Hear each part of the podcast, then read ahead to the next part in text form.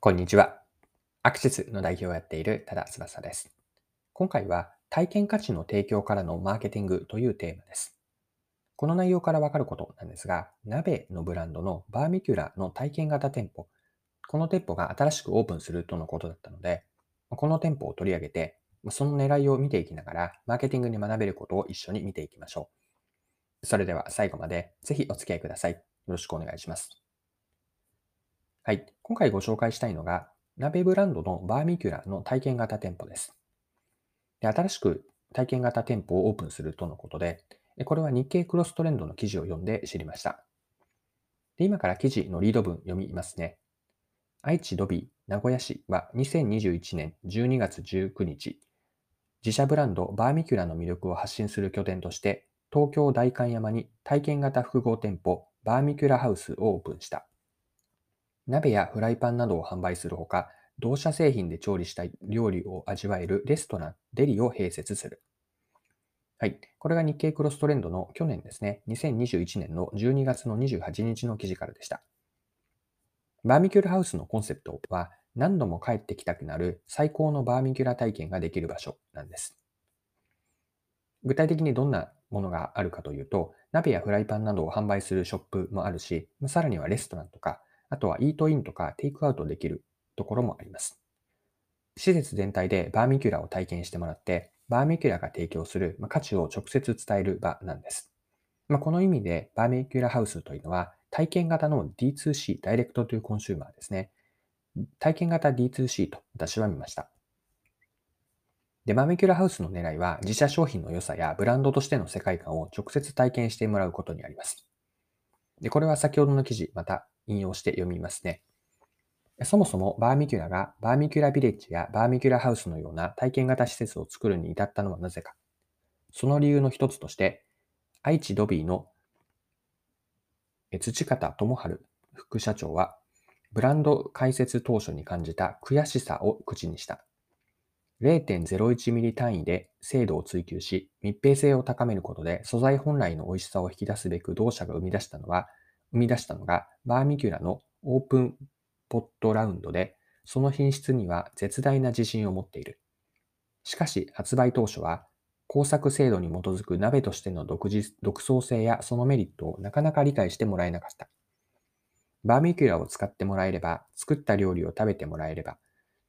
その良さはすぐ分かってもらえるのにと思っていた。と土方副社長。製品を体験できる場を作ることは約8年前からの悲願だったそうだ。はい。以上が日経クロストレンドの記事です。8年越しでようやく実現したのが、この体験型施設なんです。はい。で、ここからはですね、マーケティングの観点で学べることを掘り下げていきたいと思っていて、2つ学べることあると思ったんです。1つ目は、バーミキュラの体験型ハウス、つまり東京進出というのは認知の重要性です。でどんなに良い商品、サービスであっても、その存在を知ってもらわなければ買われることってないんですね。まあ、この事実を改めてバーミキュラハウスから思わされました。で、もう一つ学べることは、知られていてもユーザー体験の良さとか、商品サービスから得られる価値は使ってもらわないと伝わらないということなんです。特に、競合商品やサービスと再化されて独自性のあるものほど実際に利用しないと体験できる価値というのはお客さんにはわからないんです。以上の2つですね。認知と価値体験のハードルをクリアすることが大事で、ここがバーミキュラハウスの体験型店舗の役割なんです。それでは最後にですね、バーミキュラハウスから学べることを整理してみましょう。一言で表現をすれば、学びは商品やサービスが良いというだけで売れるとは思わないことです。これは作り手が陥りがちな落とし穴で、とりわけ品質とかコスパに優れた商品、サービスを持っているほど、そのようにとらわれてしまいます。どんなに良い商品やサービスも、サービスでも知られていなければ買われないですよね。知ってもらって、興味を持って理解をしてもらう。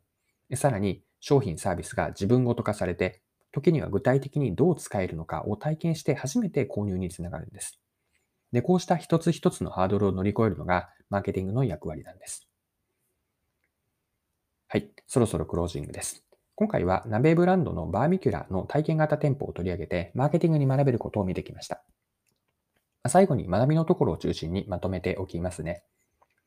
で、学びというのは認知と体験価値、価値体験の重要性を見たんですが、ま、どんなに良いものでも存在を知ってもらわないと変われないんですね。また、知られていてもユーザー体験の良さとか得られる価値は実際に使ってもらわないと伝わらないんです。特に競合商品とかサービスと再化されているほど、いるものほど利用しないと体験できる価値はお客さんにはわからないわけです。よってここがマーケティングの役割になっていくんですが、知ってもらって興味と理解を促し、商品サービスを自分ごと化してもらう。時には具体的にはどう、具体的にどう使えるのかを体験して初めて購入につながります。ま、これらの一つ一つをマーケティングによって乗り越えていく。ここにマーケティングの役割があります。今回も貴重なお時間を使って最後までお付き合いいただきありがとうございました。これからも配信は続けていくので、次回の配信でまたお会いしましょう。それでは今日も素敵な一日にしていきましょう。